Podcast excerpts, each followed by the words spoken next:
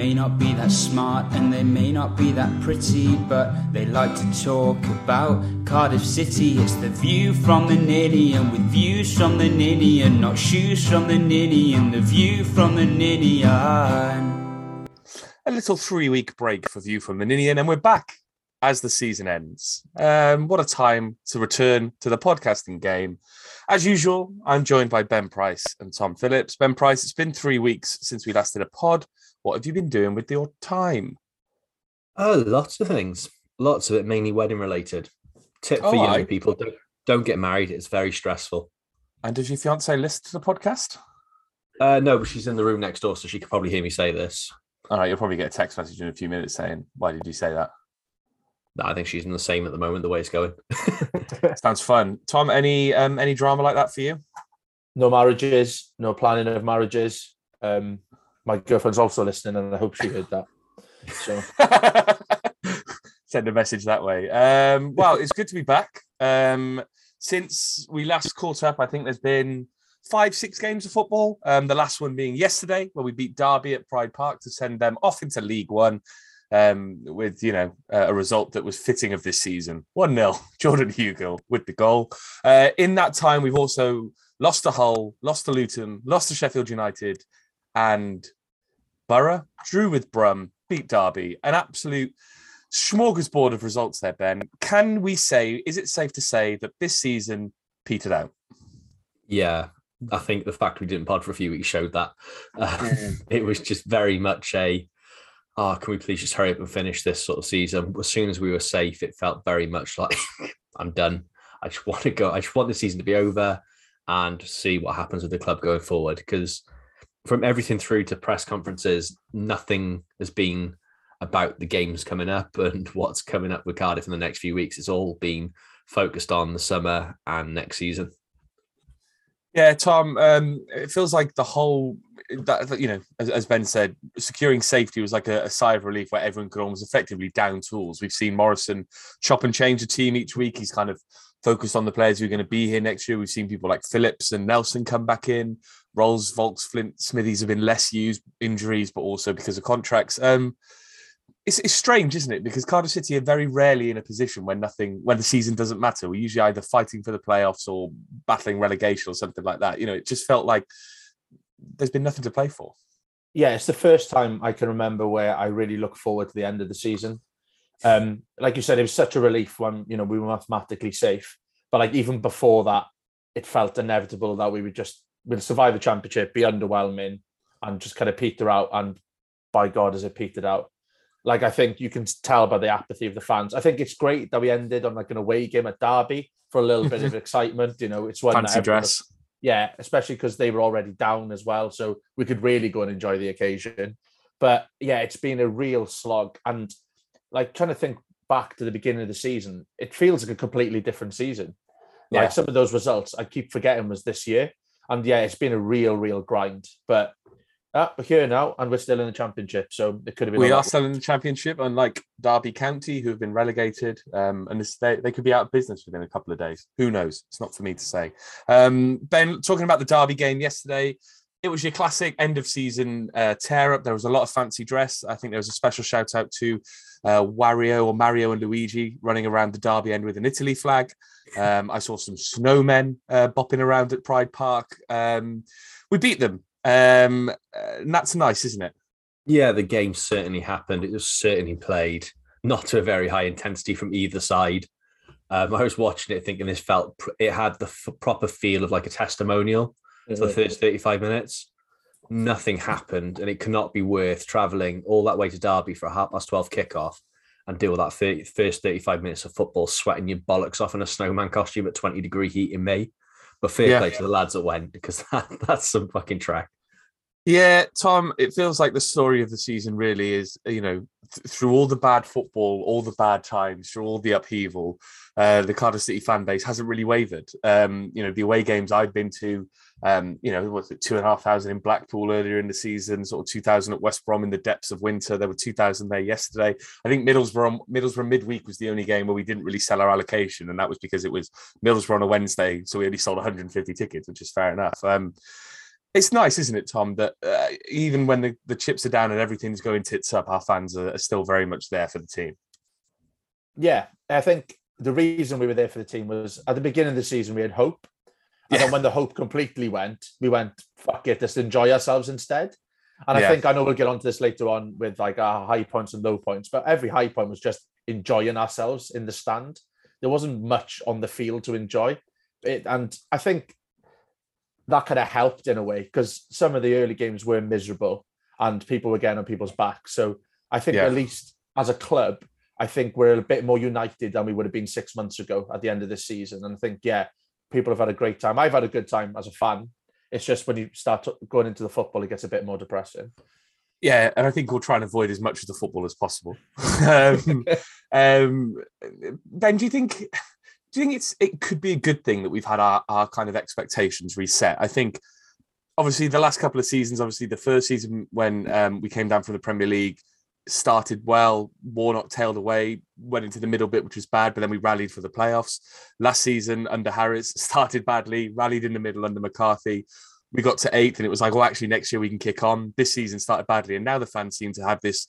Well, we just seem to don't really have any expectations going into next season because we know there's a rebuild coming, which we'll talk about. Um, do you think it'll do us good that we won't be going into a season next year thinking we have to get to the playoffs or it's game over? I don't know if it'll do us good, but I think it'll do the players and the club a bit of good. Um, there's an unknown going into next season now, and I think that's going to bring some of the excitement back because I think Mhm. the key word of this season, I think, for most fans has been apathy, Mhm. and going from that to excitement and sort of into into the unknown of what's to come with next season. It's bringing a mixture of excitement and fear.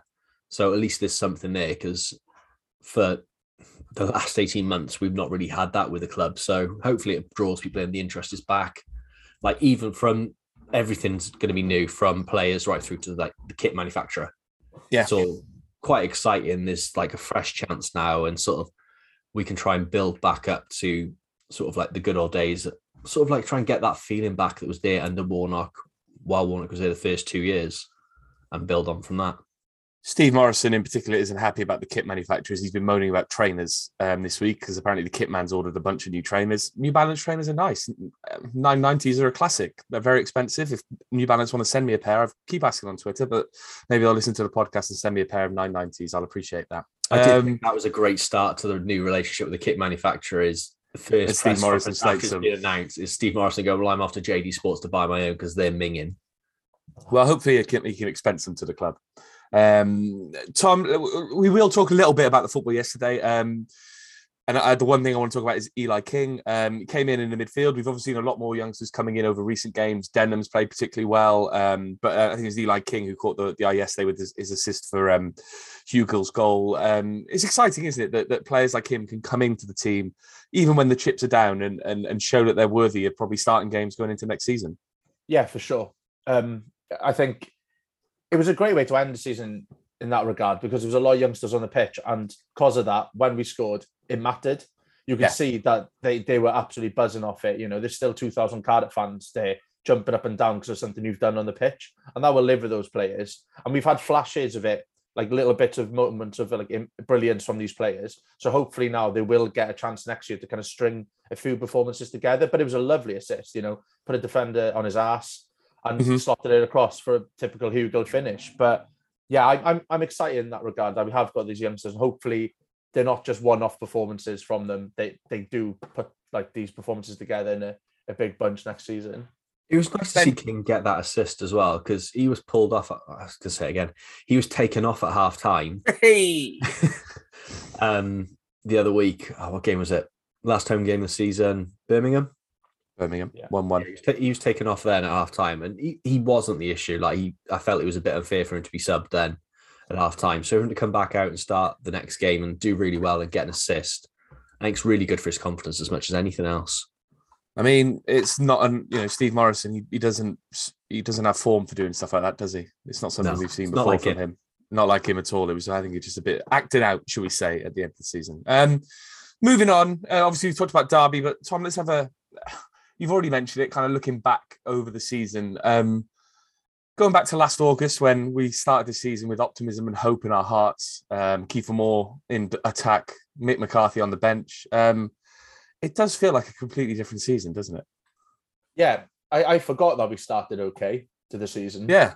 Like we strung a couple of results together. We had the world's best player, Marley Watkins, playing for us as well. Um, and yeah, it's just mad because I think that kind of heightened our expectations a little bit. We put a couple of good results together at the beginning, and then it couldn't have got any worse. So if you look at if you look at the, I'm just looking at August now. One all with Barnsley to start the season.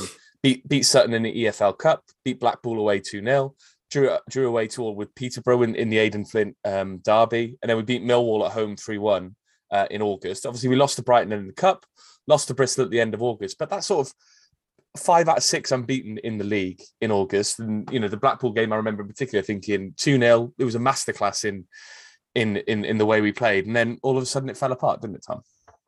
Yeah, and that's putting it lightly, isn't it? Like we was it lost eight in a row, scored one, conceded 19. We were getting absolutely battered week on week. Like that 5-1 at Blackburn. Yeah. Like that was just humiliating.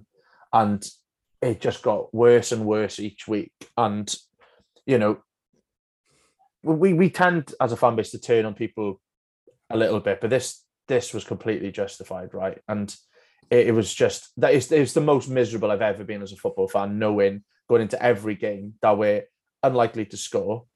We've got five defenders or six defenders, uh, five yeah. centre backs, sorry, on the pitch, but we're still going to concede five goals. Like nothing made sense, and yeah, I, am glad it feels like a lifetime ago because I think it took me a while to get over it, and all of us, I think. I'm looking at the, that run of results now, Ben. There was a 1 0 loss to Coventry, a 1 0 loss to Bournemouth, a 5 1 loss to Blackburn. We lost at home 4 0 to West Brom, 1 0 at home to Reading, 3 0 to the Jacks, Fulham beat us 2 0. And then the final straw was obviously the 2 uh, 0 loss to Middlesbrough in October. Um, can you remember a time like that as a Cardiff fan where we just went into every game? I went into every game just thinking, we've lost this. There's no, like, if a goal went in, there was no point even playing the rest of the game because we were never going to come back. I felt less optimistic about games against Blackburn this season than I did when we were in the Premier League against teams like Man City. Yeah. That's just a bizarre feeling to know that sort of again, it was just going in going like, there's no point. I know we're not going to win this. And then that little tiny bit of hope you had, I just remember constantly being dashed when I saw the team sheet and we were playing 17 centre backs just all of that combined, just oh yeah, it was just a miserable period that really again, it does feel like a lifetime ago though, but yeah, just all of it. I remember that um, Fulham game where we lost 2 0, thinking, oh, bloody hell, that was all right. We only lost 2 0 there. Yeah. We had one head. Kiefer Moore hit the bar. Yeah. And it's just like, bloody hell, how times have changed. Like, and it, it just felt like it was overnight because it was it, it was kind of unfortunate that we lost that game to Bristol City, kind of going into an international break. I remember thinking if we put win that, still unbeaten in the league, kind of going into that, maybe I, am massively clutching here, but it felt like the feel good factor was kind of ripped from underneath us losing the derby, and then it just unravelled. But like um, even that one, the one nil losses we had, like the one against Coventry away, it was horrific. Absolutely woeful. It was just um, oh, depressing time. Sorry, Ben. I was just looking at I was, I was just looking at our uh, the fight, the lineup that he started against Middlesbrough, and Ciaron Brown played at left back um, which just kind of it, it, I, would forgotten he played for us this season. Um, and there was Ryan Giles was on the wing, um, which again feels like a different lifetime ago. Um, Tom, obviously, after the Middlesbrough game, he was sacked. Steve Morison came in and didn't get off to the most auspicious of starts. Went 3 0 down in the first half against Stoke, or 2 0 down, then a goal quickly after half time. At that point, at that half time, did you think it was, you know, write this season off? Because we were 2 3 0 down, quickly in the second half, and it didn't look like it was getting any better. I appreciate it was his first game, but it felt just a continuation of the bad stuff. Yeah, I was looking at League One aways at that point, like say like grounds I hadn't visited, and it just felt like we were just spiraling, and it wasn't going to get any better at that point. And and then by the end of that game, it, there was that kind of initial excitement that we got back into it, and then it kind of dawned on me, shit, it's still probably going to be a shit show. Mm-hmm. But I think that's why we can't really underestimate the job that Morison had. I think I'm still not convinced by it, but you know, it's been a depressing season. But like I said earlier on, it could have been a lot worse. Like when it, that 3 0 down in the middle of October to Stoke away, like I, I was definitely thinking the worst. that was the lowest point, wasn't it? And and Ben, I think obviously after McCarthy left, Morison came in and got the job full time. There's been moments where things have rallied, but we've obviously ended up finishing what uh, 18th, 19th in the table. I can never remember exactly where, um, but we finished 18th. Are you surprised with how low we ended? Are you surprised with how high we finished? I don't really know what the, the question is. At different point, it, it depends when you're thinking back to a different points in the season. Um, if you'd asked me in middle of December, where did I think we finish? I honestly thought we'd finish in the relegation spots. I thought we Mm-hmm. were going down. Whereas, sort of, you come to middle of February time, just before the South Wales derby, I thought we might have been on for a top half push the way it was going. Mm. Um, so yeah, I'm quite surprised at the way we finished the season. A bit disappointed, but overall, I'm just glad we've not been relegated because we could have been in a lot of trouble. You sort of look at the financial results, sort of the implications there. The season that this summer would have been a lot more scary with that in in the background. But yeah, it's just glad. I think the main thing from this podcast you'll get from me is that I'm so glad this season's over. Yeah, I mean, so yeah, 18th we finished in the end. Uh, goals for 50. Um, uh, I think only four or five teams have scored less than us.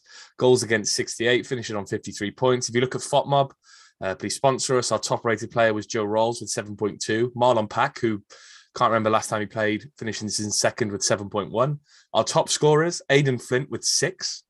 Uh, Hugill and Colwill with five each. James Collins, remember him, down there with three. And then our top assists to Joe Ralls with six, Pack, NG, Isaak Davies with three apiece. I Um, Ryan Giles finished our top assist maker, but obviously because he's not in the squad, he's not listed. yeah, he does. It does. It doesn't count on FOTMob. Yeah, so he yeah, hasn't played probably since right. January. Yeah, nine Yeah, assists. He had three And he hasn't more. played since January. Yeah, like it, that just It was like when you look back at the Warnock season when we got promoted, you had Hoilett, Paterson, and Zohore on sort of nine or ten goals each, and you're actually like, well, that's quite nice that they're sharing nine or ten goals each. You know, it's it's fine. But when you look at Aden Flint finishing top scorer on six, I mean, Tom, that suggests that no one's covered themselves in glory this season, and Aden Flint hasn't scored since. Well, he last had that he four- scored in one of the yeah scored four before. three games or something, didn't he? At Yeah. the beginning of the season, so he's got two since then. Like it's about like, like we we've lo- we lost half our games this season. I Yeah, think Yeah. that, that and, and that's the one thing that sticks out, right? Like it's just I'm not used to that. Like even it, like we, we lost a lot of games in the Premier League, but we didn't expect to win games. But to come down, you know, in the Championship and be losing half your games, it's yeah, like you said, it's a real wake up call for us as a fan base because that we've had some heady days over the last like ten years. We've been spoiled as football fans, Yeah. and this felt inevitable. That I, but I thought it'd be a bit more of a kind of gradual decrease down the table, not like a bang straight away relegation threat. But yeah, it is like Aden Flint top scorer. Like we've had it before, right? With Hudson being top and things like that. But like Yeah. you said, goals are spread out. We just didn't score this year, really. I'm having. I'm just having a little look at um, transfer market for Aden Flint. So he scored two on match day three and match day four. So that was four goals in two games, uh, and that was way back in October, uh, August. Sorry. He then scored on the 9th of February against Peterborough. That was his first goal since August. So first goal in four months. Then he scored one more against Hull, and that was enough for him to get top goal scorer of the season for Cardiff City. Um, six goals. Um, ben, before we move on to looking at back on our predictions and how badly we fared there, have you learned anything this season about Cardiff, about football, about I don't know you, your favourite players? Um, I've not. That's a big question. I don't really know. I've learned I don't enjoy football and it's not going well. When it's going unlike unfun, I, I've learned that I want football to be fun. I think is the main thing from that. I'm, I want to enjoy it. I've learned to take it less seriously. I've like otherwise every weekend would have been ruined for the last eight months, eight Mm. nine months. So I've got away from that sort of. But I've grown as a person. Um, looking at the surprises, um, we were the 23rd worst team at home. Yeah. We lost 12 games at home and we got more points away from home than we did at home. For a team that was renowned for years of being sort of, a bit fortress at home, right? Ninian Yeah. Park was always a fortress. The CCS when we first went there was a bit of a fortress. well, I think we've had a good record there since this is probably, this is like, I know it's the worst season we've had at the CCS, Mm. but to go from there, sort of like, it's always been a good place. And sort of, I haven't done any aways this year. I've not had the time, not a lot going on. So, like, not being able to do it, not been to many home games really. So, to see all that and sort of, when I've been down there, I've not enjoyed it.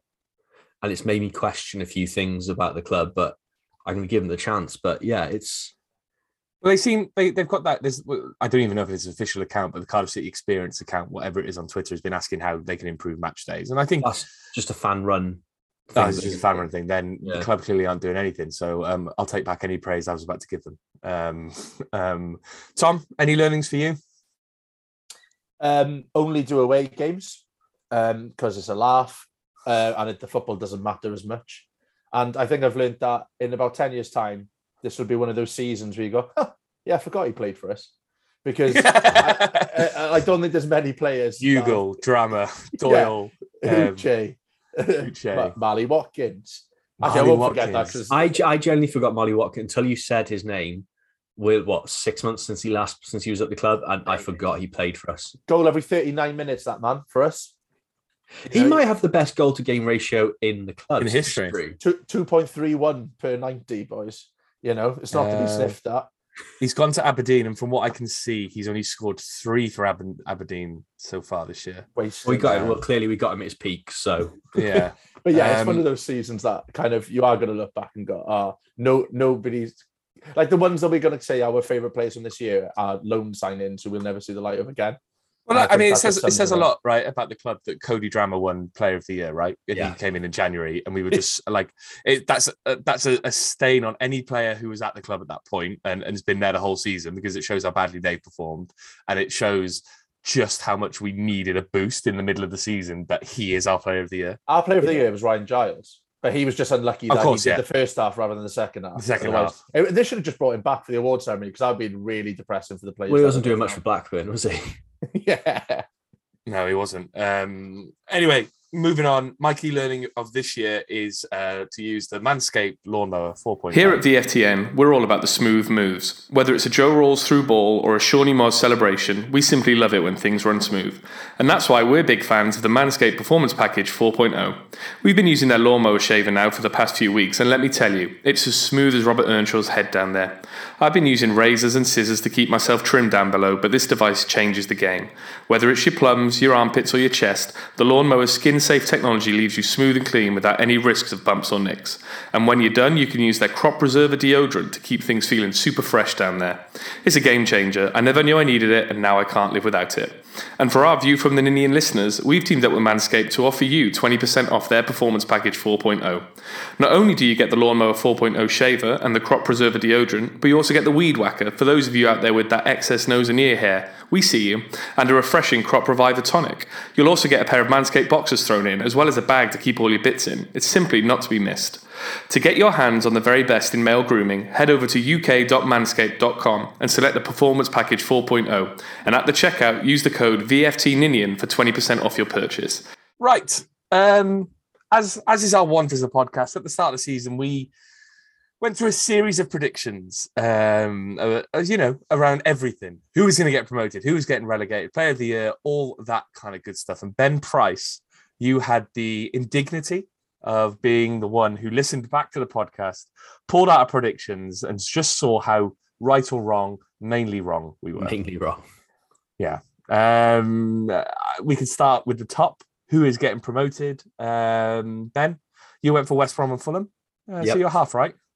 Well, it's not just that. I think what, what stood out for me when listening back wasn't so much the fact that I went for West Brom and Fulham. Fulham did go up. I'll take that. It was the fact that I said West Brom would be clear of the of the four in the playoffs easily. I was that confident how how far along West Brom would go and thought they'd be comfortably promoted. Um, and I guess you were right because they are clear of the other four comfortably in the playoffs, Yeah. but the other way. Yeah, not the way I was expecting it to be. They finished in 10th. Fulham, of course, finished top. Tom, you went for West Brom and Sheffield United, so you were completely wrong. Well, so far, because Sheffield United are in the playoffs at, uh, at this time. Yeah. Uh, yeah, there's a reason why I'm sitting here speaking to you and not on a comfy sofa in front of a camera, isn't it? To be honest with you. Yeah. Um, but yeah, that my predictions they were well off. And again, I was I was extremely confident that West Brom would absolutely fly it. And I think part I my bias is I don't want Fulham to do well in anything. Um, That's what so you I- said on the podcast. Oh, You're there like, we go. I can't. I I want it. I I think Fulham will go up, but I hate them so much. I don't want to say them. So I'm They going with nothing but Sheffield. United. there we go. So that, yeah, and and I, I obviously don't hate Fulham so much because I went for Fulham and Sheffield United. So I could be the one who is 100% right there because the Sheffield United are in the playoffs. They've still got a chance of going up. Well, we went top two. We didn't do playoffs. Yeah, but we're changing the boundaries now, Ben, when we're looking back, just to give us something to cling on to. Um, who's getting relegated? I'll start with me on this one because I just said Bristol City as if only one team was getting relegated.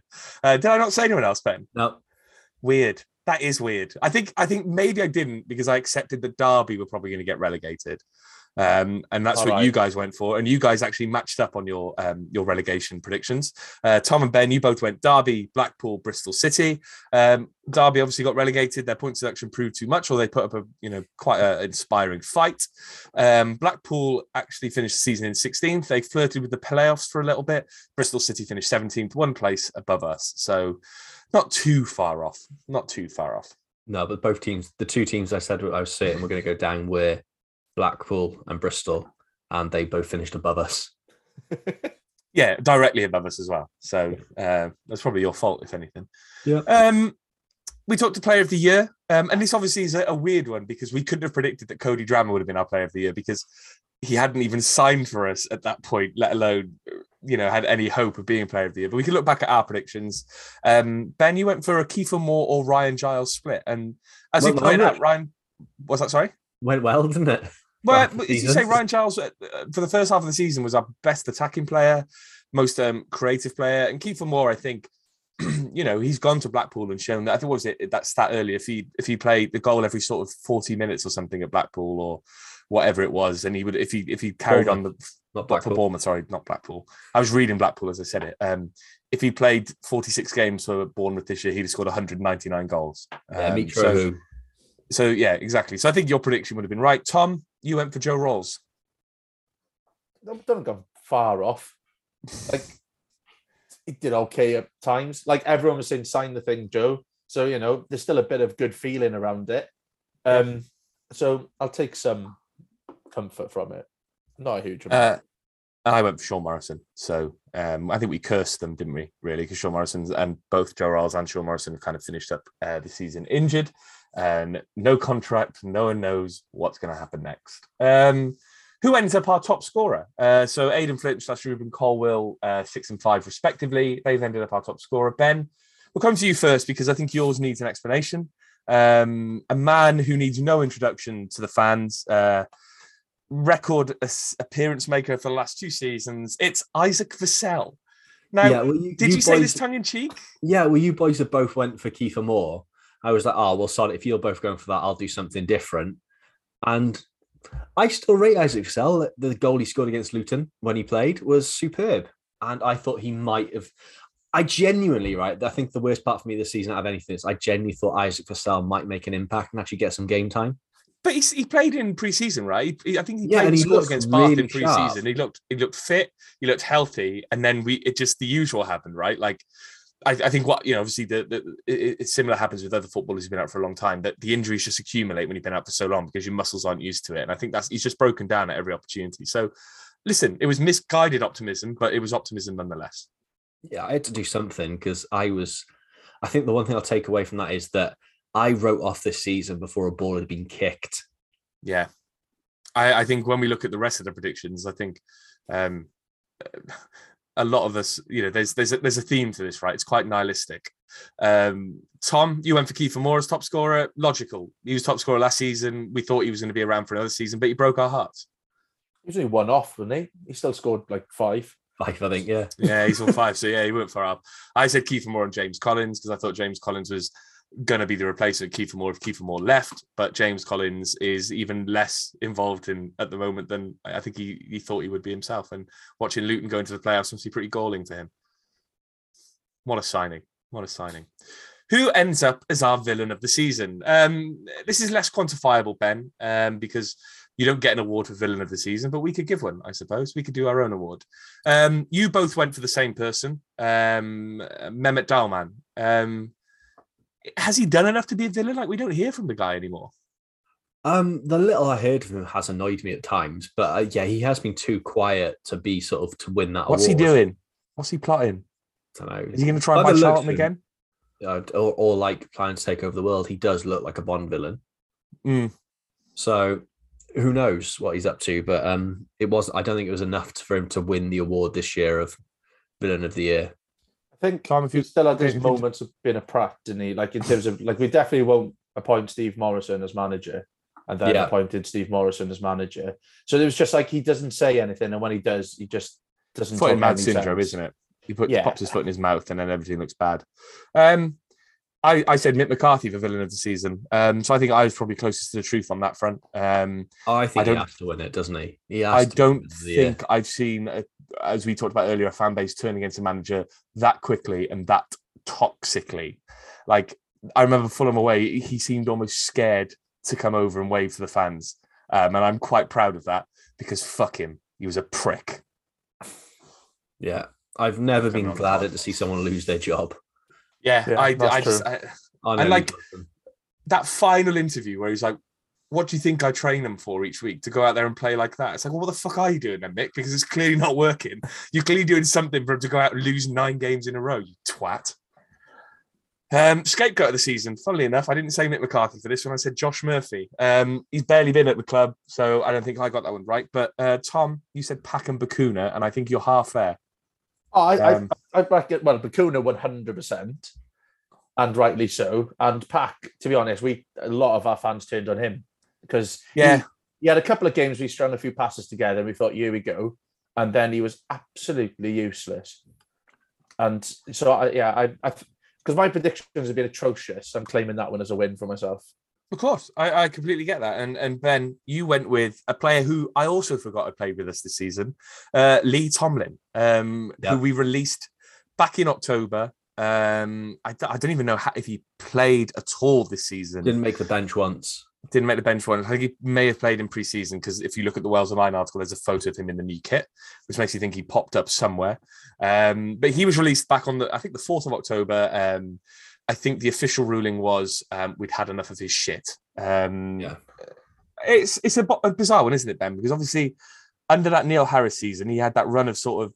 But when you look back on it, he's barely strung together anything beyond sort of 10 to 12 appearances in a row before going off injured, whatever.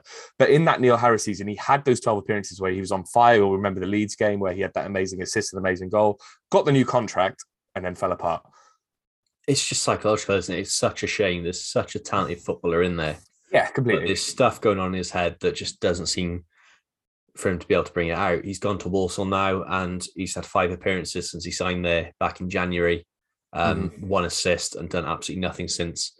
Um, it's a shame to see a player like that, such naturally gifted footballer, not so much. He's not like a natural athlete, but he's a natural footballer. To see him, No, I don't think. I don't think Lee Tomlin knows the meaning of the word athlete, let alone could be classed as an athlete. Um, Yeah, So it's a shame, man. It's a real big shame. But yeah, I it is a shame because either. it seems to happen wherever he goes. But like he said, there's you know he's talked about his um his he's been very open about his mental health struggles and to be honest, if as long as you know he's he's working on that and being happy, then that's probably the, the most you can ask for really with a player like him, right? Um, Yeah. and just hopefully that he's getting the help that he needs. So Um, it's, a, we- it's a strange one. Sorry, it's a strange one with him because you know there's, there's a lot of people who've like come in and out of the team with us, and fans will get annoyed at for not putting a shift in. But he's one of those ones. If he came back, I think a lot of fans would still love him. Just He's got a lot of grace, didn't he? Because uh, yeah, a lot of moments of magic, like and his highlights reel was fantastic. It's just Yeah. everything in between those highlights is nothing. But Mhm. yeah, it's, it, it's yeah, it is a real pity that one. Real pity. Hopefully, he can get a good preseason with Walsall if he stays at Walsall and, and be back next year. Um, four more predictions to go. We went bold prediction of the season. Um, let's go with you first, Ben Price. Tomlin won't play 90 minutes all season, slash, won't play 12 games. Covered both bases there. Um, won't play a single 90 minutes or in 12 games. Um, but you were correct. He didn't. Yeah, he didn't complete, didn't complete 90 minutes for us or for Walsall. And Nope. yeah, didn't make the total of 12 games. Played five games all season. It's a shame. Uh, Tom, you went with Sean Morrison to score 10 goals this season. Yeah. Um, he got three in 16, which means if extrapolated over the 46 game season, he probably would have got eight or nine. So he weren't a million miles off if we're doing, you know, projecting. and he would have warmed up a bit as well with a bit more game time, so he'd been more prolific. So Yeah. again, I think at least half a point to me there.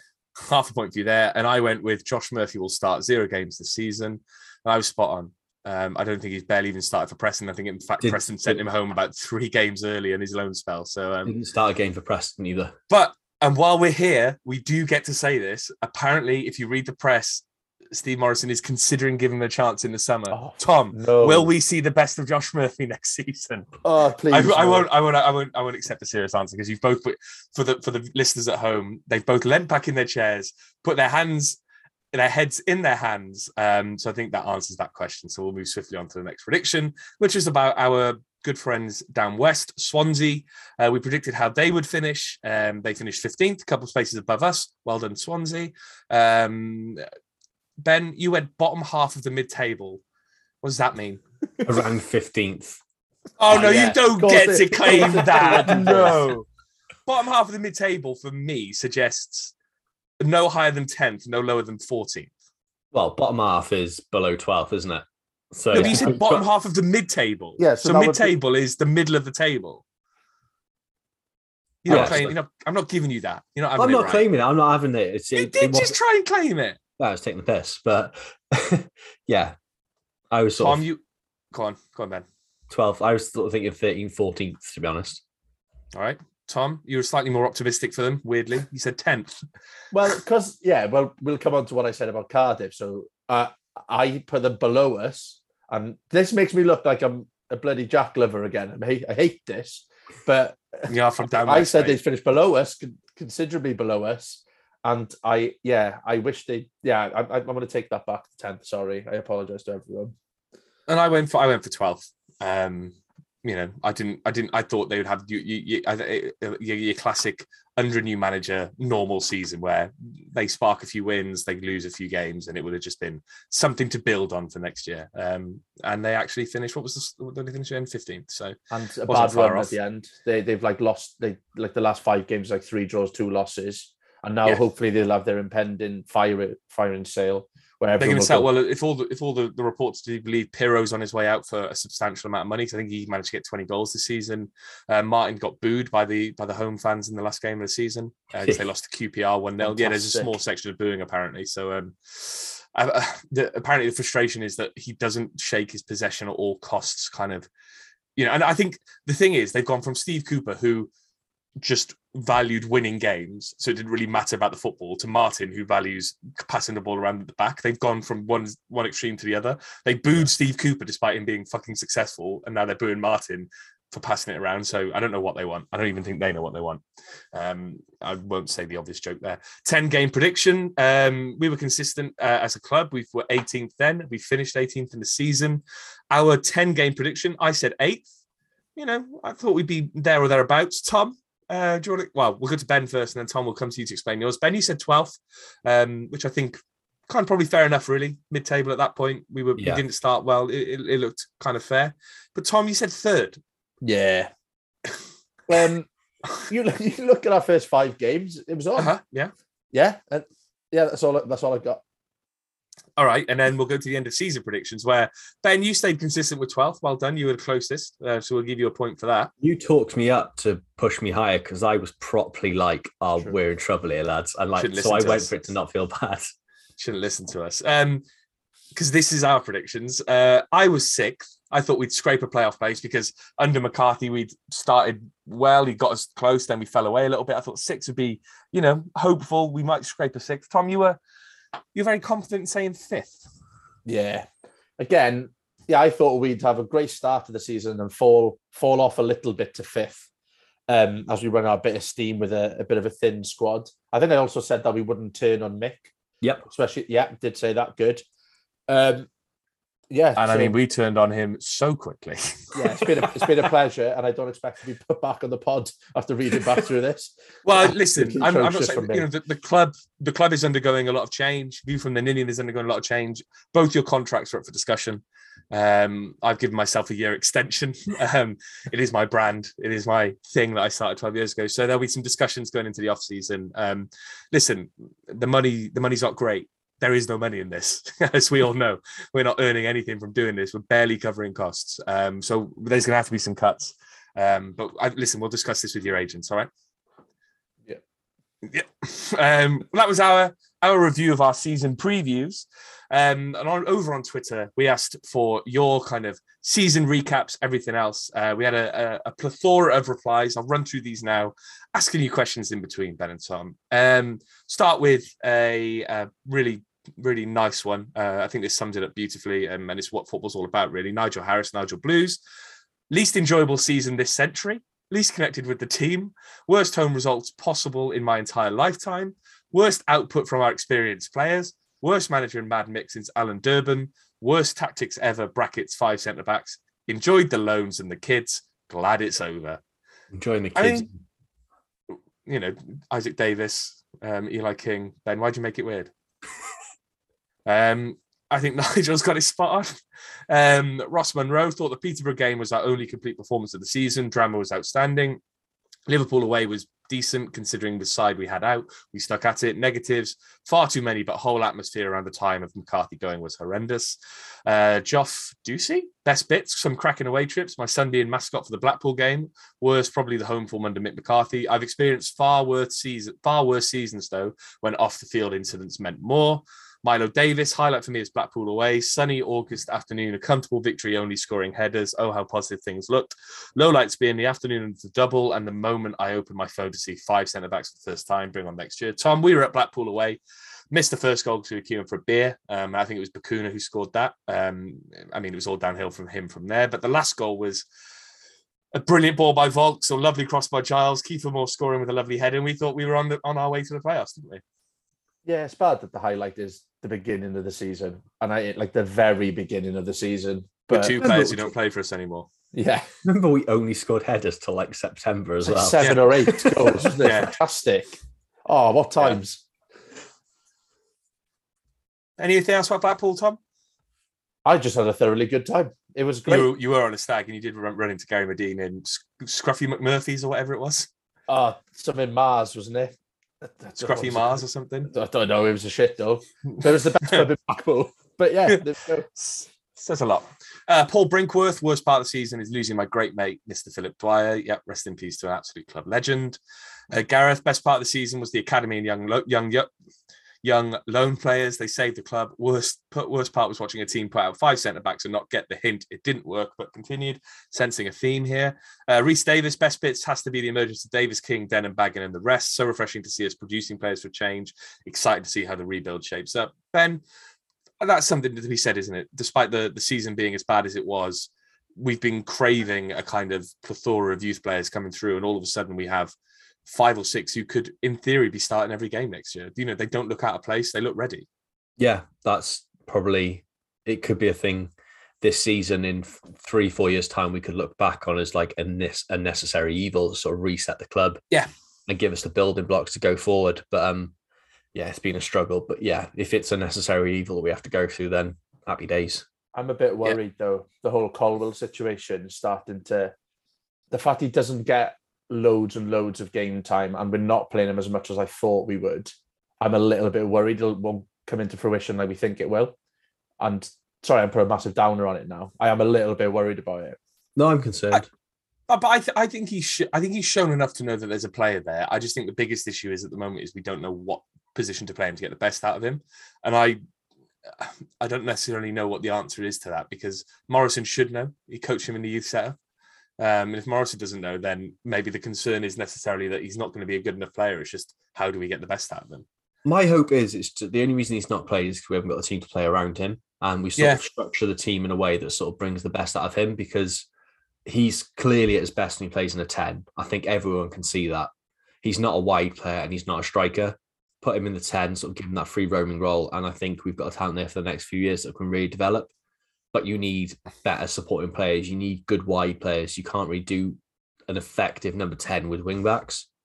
I, w- I went on podcast Pal Droid um, this week. You should listen to it. It's about basically all about the youth, um, the youth setup of Cardiff and all the players who are coming through for Wales. And the thing that they said about Colwill, um, one of the presenters said was that Colwill just almost doesn't look like he fits into his body yet.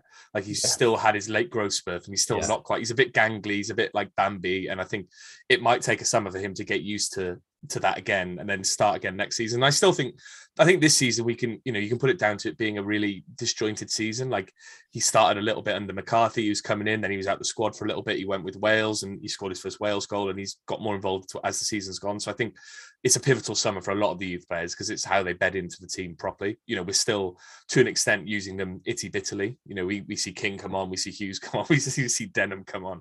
Um, so hopefully we'll see more of that next year. Uh, CJ Hunt, this felt like a necessary season to finally evolve the playing style and philosophy. Some of it forced upon us by financial circumstances, but for me, we have a proper clean slate to build something beautiful.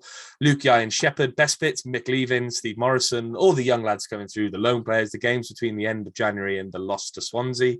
Liverpool away for 53 minutes, worst bits, every game McCarthy was in charge, and the Swansea doob. Uh, Reese Jenkins, friend of the pod, and a doctor. My best bit was having a lovely time with friends and meeting a bloke called Manshead. Tom, who is Manshead?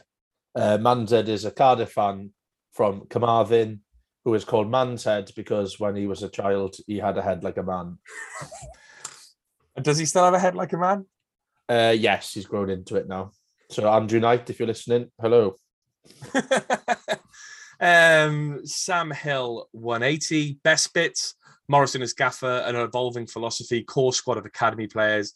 Flinty being top scorer in the champ at one point, even though the novelty soon wore off. Colwill Screamers also signed the thing, Gareth Bale. Worst bits, MM and TC, Swans games, and the five centre backs phase. Um, uh, Jake Super Smithy, um, best bits, the youth movement, QPROA, worst bits, the Doob and the woeful final league position. Oliver Reese, it's getting to the point now. I'd rather take a lower league finish and do the double over the Jack- Jacks. think that's been the sting of the season. The fact we lost all four Derby games. We need to sign players who get it and would die for the badge, especially in those games. K49745, Best part had to be QPR away from me, just a classic away day. Worst has to be stood in the away end at the Liberty seeing Mick choose to put five centre backs out again. Ben, that will always be galling, won't it? That he chose to play five centre backs. Yeah, it will never make sense in my head. Um, it wasn't like there weren't options available. It wasn't like we were in such a bad way with injuries that we did we didn't have any options. He had to do that. It was a bloke seemingly thinking this was the tactic to shore us up and sort of help us not just win game. Well, he was clearly not looking to lose, and yeah, we lost. He failed big time. That West Brom game when that came out, and the that I think that was the first time we saw the five centre backs. Yeah. Oh God, it was just brutal. Yeah, I've never watched a manager and thought he's trying to get sacked, but I honestly think he was trying to get sacked in the end. I think you're right. I, I just feel like he was pushing it as far as he could to see just how bad things got. Um, and before it was the inevitable happened basically, and it did happen after that Middlesbrough game. Uh, so David Carter, not enjoyable, but to see some of the younger players come through as well as the club being seen as a credible development home by Leeds and Man City is a step forward. The reality is that our experienced pros haven't been good enough, so recruitment has to be better in the summer. I've just lost a tweet, so I need to reopen a window. Talk amongst yourselves, lads, while I find it again um, because there was a login issue. Tell you what, on about that, the Swansea double, I think someone mentioned earlier on that they'd rather finish lower in the table and do the double. I think that edge is gone now.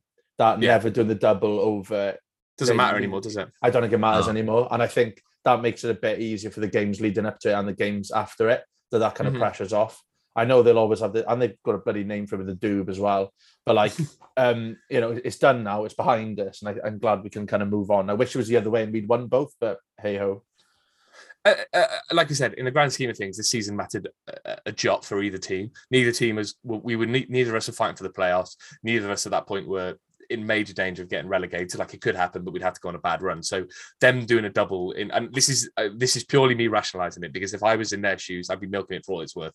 But them doing a double in a season that doesn't matter is probably the best possible outcome if we were going to be the team who got doubled over, and that's yeah. effectively what happened. Yeah, if they'd um, done a double and gone like they were on a team that sort of stormed yeah. to like the playoffs, someone of that way or got automatic promotion, it'd have been horrendous. Yeah, yeah. But realistically, it contributed nothing they finished what two spaces above us. Uh, Mike Hancock, in a sick, twisted way, I've enjoyed it. Best bit, Keita's second against Huddersfield for the sheer relief around the stadium. Worst, almost all of it, expect, except the lone players who seem to get the club fans more than people who've been here years. Barnsley away is the example. Craig Keenor, the emergence of the youngsters who will, fingers crossed, come good next year after the turgid season, plus the clear out and refresh we're having. McCarthy, still can't believe how bad he was for us. Then the scumsy game where we imploded, think it was the hope before that made it worse. Connor Griffiths, loads of negatives we could talk about, but the only positives from me, plenty of youth, great January recruitment, a little teaser from Steve that we've already started for next year, and the way he's going about it just makes me think we're going in the right direction. Friend of the pod, Gonzo McKenzie, lowest the point. Lowest point, West Brom at home. I can rationalise bad performances, but only one man in the world thought that five centre backs would work. Best bits Isaak and Rubin versus Van Dijk, Drameh and Doyle, away support. Season felt like an alcoholic hitting rock bottom. Now it's Matt Morison's 12 point plan for recovery. Robert Corville, worst every Saturday that Mick McCarthy was at the helm. And I said to myself, I woke up at 4 a.m. for this. Best, the youth movement providing hope that 4 a.m.s won't be so bad next season. The general, Glyn Patton. Best bits, Mick going, Academy given places in the first team. Worst bits, losing to the Wurzels and the Jacks, but it's got to be City as one, whatever. A Bluebird legend. Best, some amazing away days and emergence of the youngsters. Worst, Mick Ball and double defeats against the Jacks and the Wurzels. Bit of a theme there, but Tom, we're talking about highlights, lowlights. Do you have any highlights?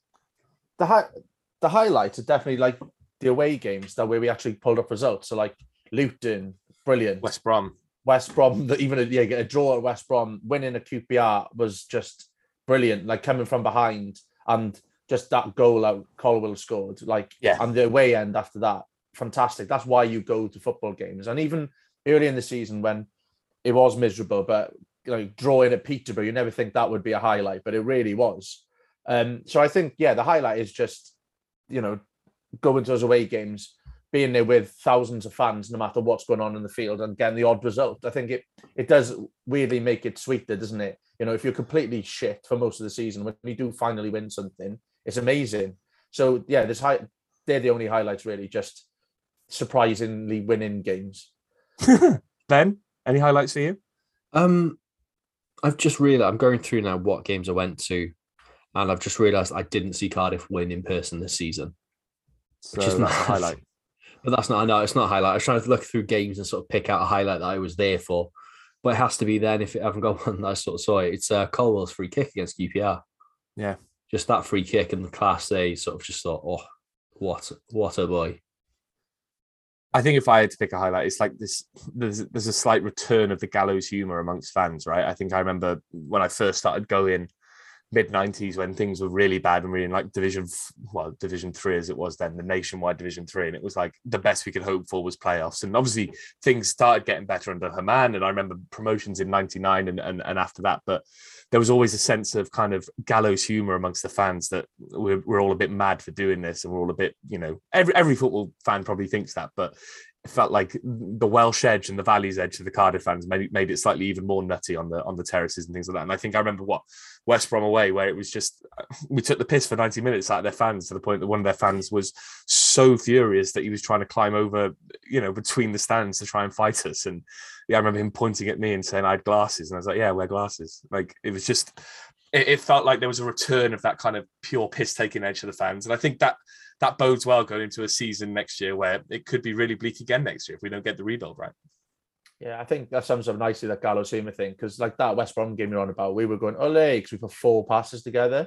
Yeah, and I, and I was like, that is so enjoyable. I like you're on about that man who's going absolutely wild. He had a seven year old kid next to him, or yeah. whatever old it was, and it's just like, oh, this is brilliant because we are so bad that we are winding up other fans for just being in the game.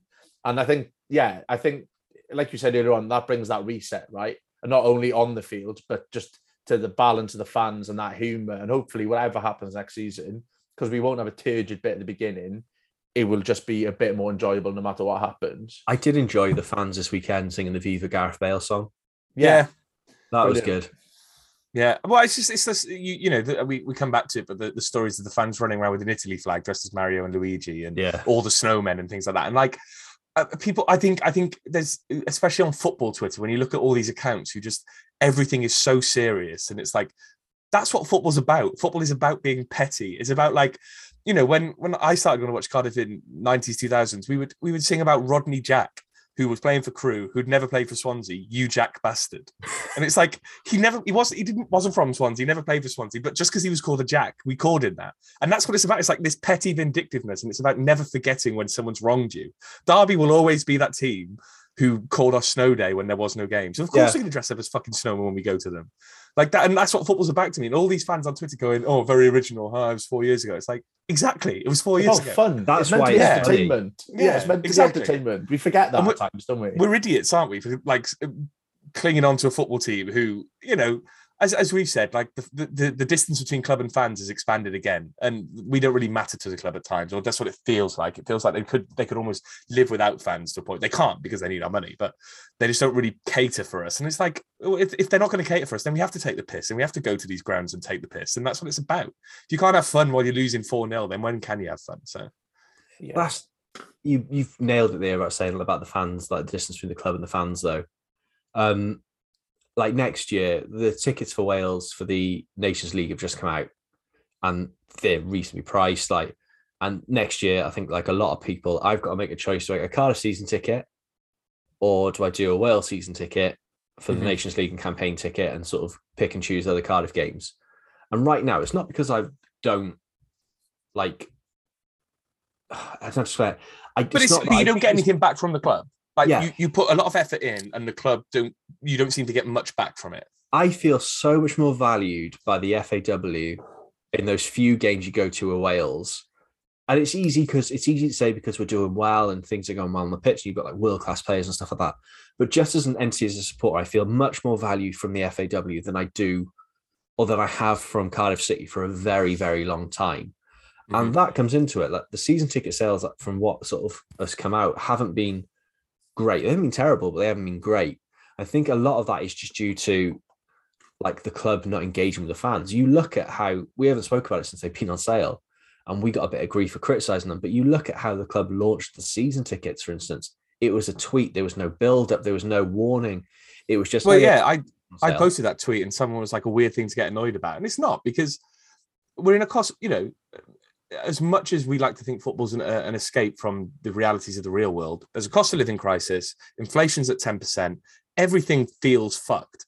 And if you're a football fan, like my dad would always, you know, when we bought season tickets, my dad would always be like, right, I've got to think about this because whether you put on a credit card and pay it off on a 0%, in, uh, 0% interest free thing, whether you've got the cash at that point to be able to buy them outright, whether you do the finance thing, all of a sudden, if you just launch it a few days before payday, I think it was like the 23rd of the month they launched Yeah. it. So it's like a week before payday, a week before the last days of the month. When people are looking at their bills that have just gone up, the national insurance rise is just about to hit their pay packets, food and inflation's going up. If they're if they're if they're thinking about the things they need to cut out of their lives to make a saving, and the season ticket just randomly goes on sale, they'll go, "Well, I can't buy that now." If they revisit in the summer when things have gone up again, they probably can't buy it then. So the club should have just, at the very least, trailed it and said, "These are the options. They'll come at the end of the month. Think about it then, or whatever." But they didn't. They just dropped a bombshell. Well, do something, get fans excited about it. Give fans a reason. This has been a terrible season Yeah, for most fans. A lot of people haven't enjoyed. A lot of people aren't going to renew. Give them a reason to say, look, this is what you'll be missing out on, and sort of this is why you want to come back next year. Don't just. I'm not saying use players like the reason they want Steve Morris in the picture is because they don't know what players are going to be. That's fair enough, but give fans a reason. Sort of give something. Engage with us. Show that you care. Yeah, that tweet was so half-assed. It was just pathetic by him. And it's and you, and you have to look down the road, right? You only have to look down the road of Cardiff Rugby, and they did. Yes. They, they launched one, and they had ex players driving delivery vans, and you know, like going to historic like landmarks in Cardiff and talking about. It. And it's just they did something that engages with fans. They've got nowhere near the budget that the football club have got, and I know we're struggling financially, but the, the, most rugby teams haven't got a pot to piss in. No. And it, Yeah. it wasn't an expensively produced thing. It was putting an ex player in a van. Do you know what I mean? That's all it took.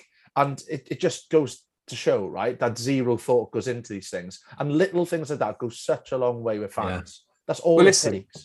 Remember um i was going to talk about lowlights next but i think we've had enough of the depression so we'll talk about steve morison um remember and Ole Gunnar Solskjaer when he came in as manager Join the were- revolution. yeah exactly why have we gone join the Mor- Moro Morolution That's why we Um, haven't. But yeah, I tried, Tom. I'm trying to do my best I can. Um, Ben, obviously, that- you know, we we we talked through um, a lot of the fans off Twitter and their kind of highlights and what they're looking forward to. Morison gets a lot of praise. Um, you know, he came in under difficult circumstances. He came in as a caretaker, then was given the job full time. He's done a good job, right? Would you rate rate the season he's had? I think he's done well. It's not an easy place to come. I think he's done well. He can do a lot better. There's a lot of things he needs to improve on, but you've also then got to give him a bit of slack. This is his first real management job. It can it, he, he's gonna make mistakes. Um, what do you want, like a score out of ten or Whatever you want to rate it, mate. In- interpretive dance, um, poem, um with shadow puppets? I rated a B minus. B minus. Um, it's pretty good. Room for improvement, Tom. I got the classic out of ten.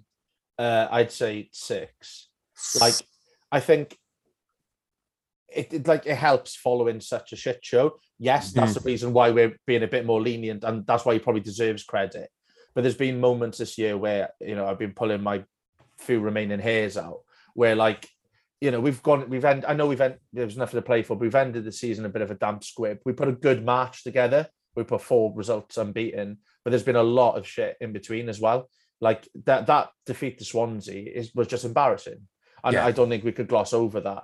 You know, um, I think there's been decisions at times pulling youth like off the pitch and, and blaming them that you know that'll take a while to heal as well. You know, and like you said, he is a new manager, but and we've seen signs of like the, the January market, for example, him and the wider team did a fantastic job. So I think it's that kind of he's done some brilliant things, and there's been some absolutely terrible moments as Yeah. well. So I'll give it. was- I won't give it a five. I'll give it a six for that. I think six is fair, right? Because he had to come in and steady the ship. He had to plug gaps with, um, you know, where we had injuries. He's, he's not really had a, a full complement of players to pick from throughout the year because obviously Morison's been injured. When Morison's been injured, Ralls has been injured. When if Ralls isn't injured, Vaulks is injured. So he's not had his first choice team at any point.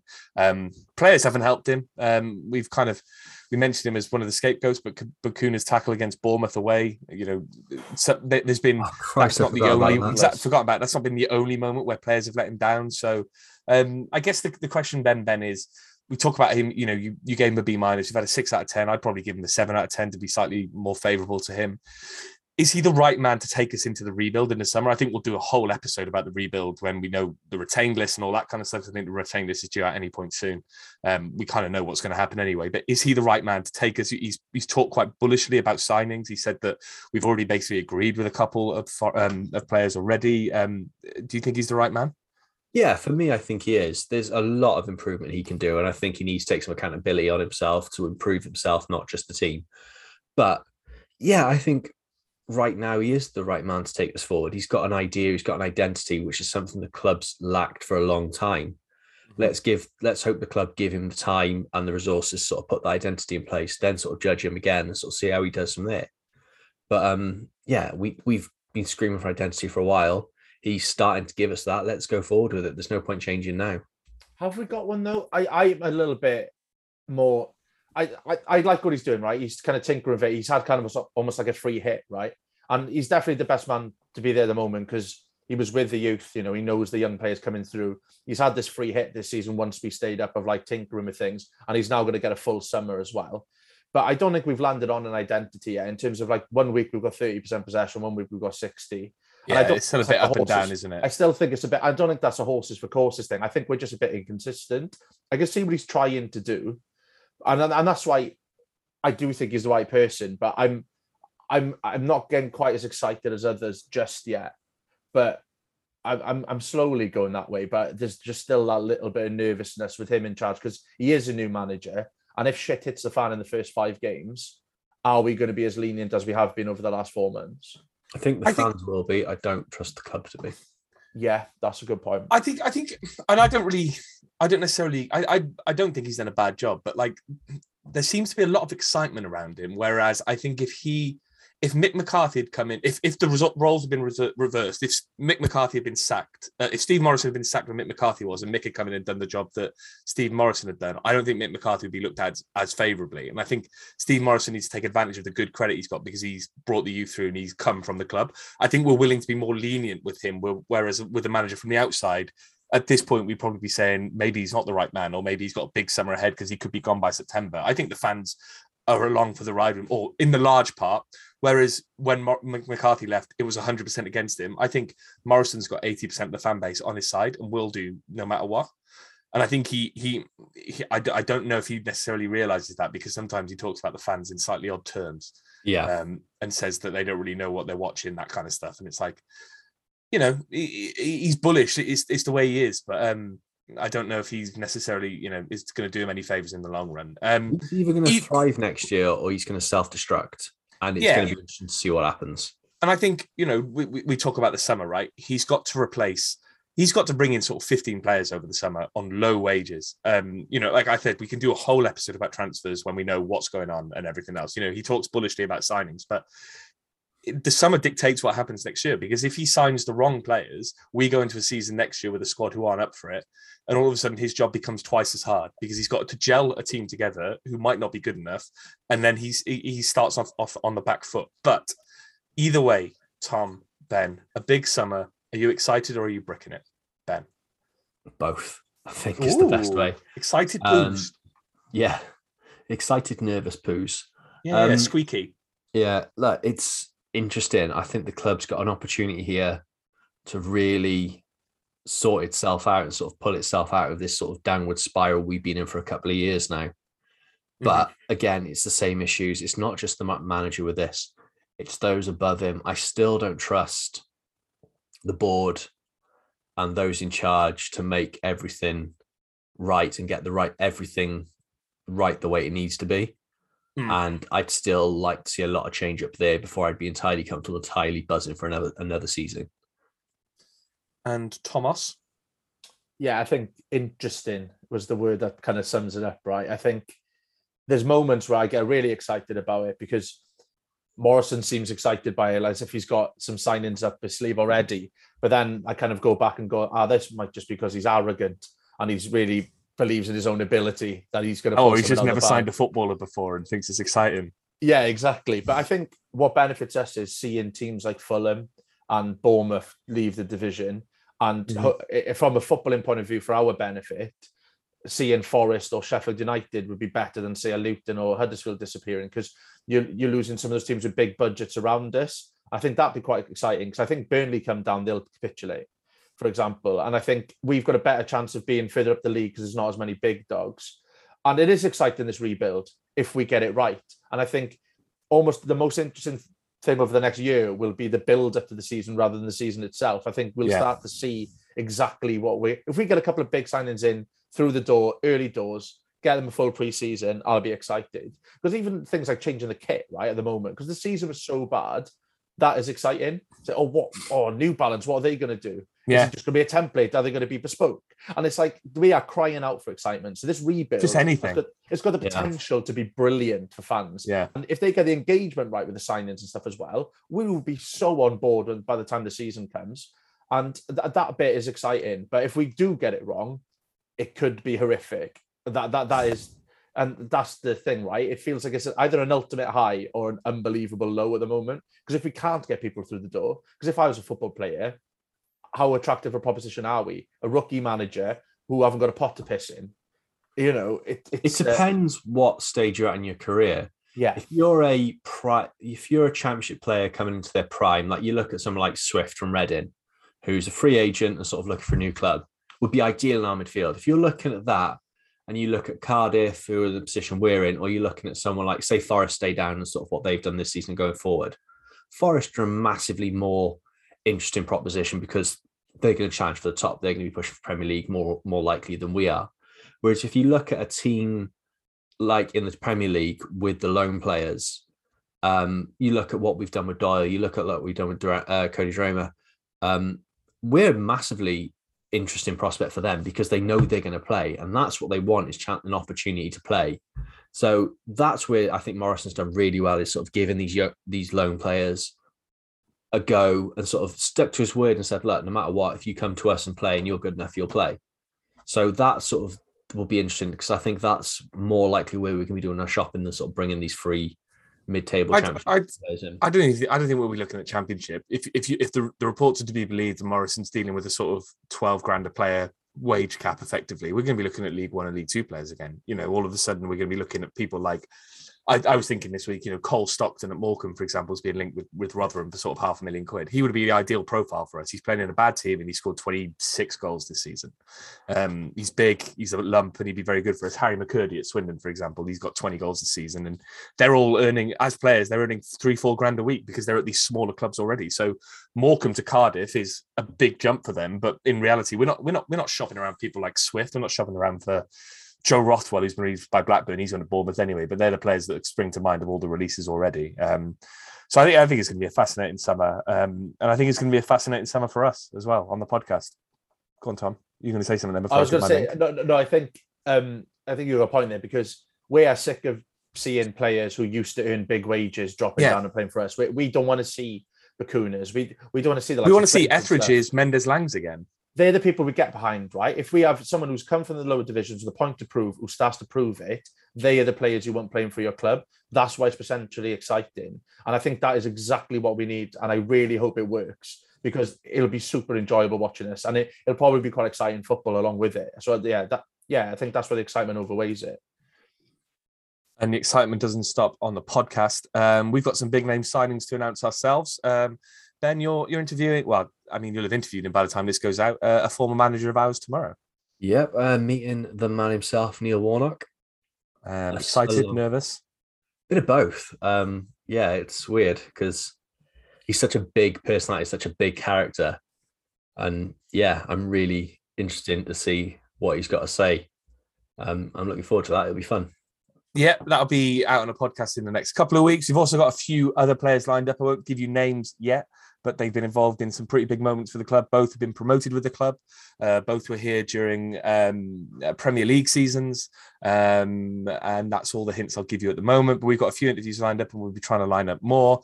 Um, it's been a funny season, uh, but this has probably been the best season on the podcast. Um, thank you to everyone who's listened, everyone who bought the shirt, everyone who's bought stuff from our sponsors. Um, it's really helped us kind of cover costs and, and have a bit of a kind of um, cushion for us because we don't, you know, as we say every week, we don't, you know, we don't do this for the money, we do this for the love. Um, we've doubled our listeners and then some this season. We've had more people listening than ever before. Um, and you know, I've been doing this. I, I, I speak for myself when I say this. I started this 12 years ago, and the fact I'm still sat here doing this is because we have people listening every week and people who, who engage with us. Um, I have to thank Ben and Tom um, for being, you know, co-hosts every week and, and coming along for the ride. It's, it's been a really enjoyable year on the podcast. There's some big changes happening to View from the Ninian over the summer that will be announced in the coming weeks, um, but nothing to get worried about. We'll still be here next season. Ben, thank you for joining me again on this ride this year. And um, what's been your favourite part of doing the podcast? Getting to know you boys more, isn't it? Oh, here he is. Meeting up with you lads in London, having a couple of beers. That was great. It's all just been a really nice time, isn't it? Yeah, nice. Tom? Uh, my favorite bit is being called up for doing wanker signs at away games. So I've now, um, so I've, I've, learned, I've learned I've got to rein it in. Um, yeah, so it's been a, a, a big year for me.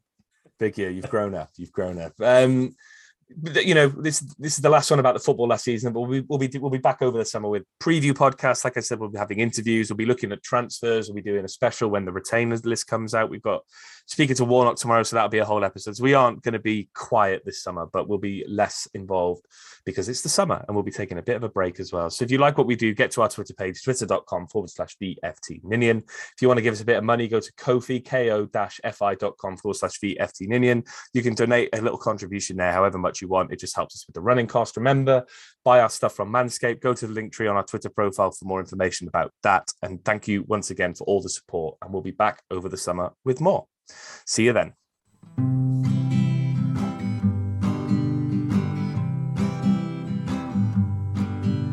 They may not be that smart and they may not be that pretty, but they like to talk about Cardiff City. It's the view from the Ninian with views from the Ninian, not shoes from the Ninian, the view from the Ninian.